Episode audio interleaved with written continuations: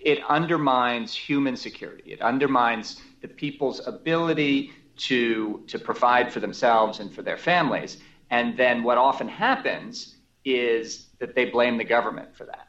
And so so by blaming the government, they become uh, real recruit, recruits for insurgencies, for anti-government, anti-societal sort of groups. They can join terrorist organizations.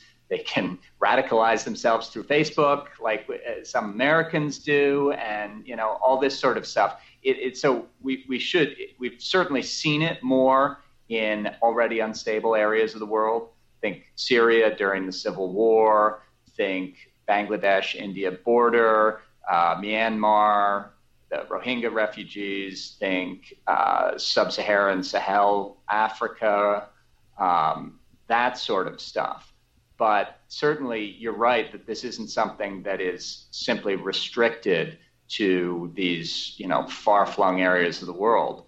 You know, it's a threat multiplier along the American-Mexican border. You know, it is something uh, already, you know, starved of water, um, seeing a, you know, a mega drought probably in in the happening, uh, and it's driving migrants, driving people towards the American border.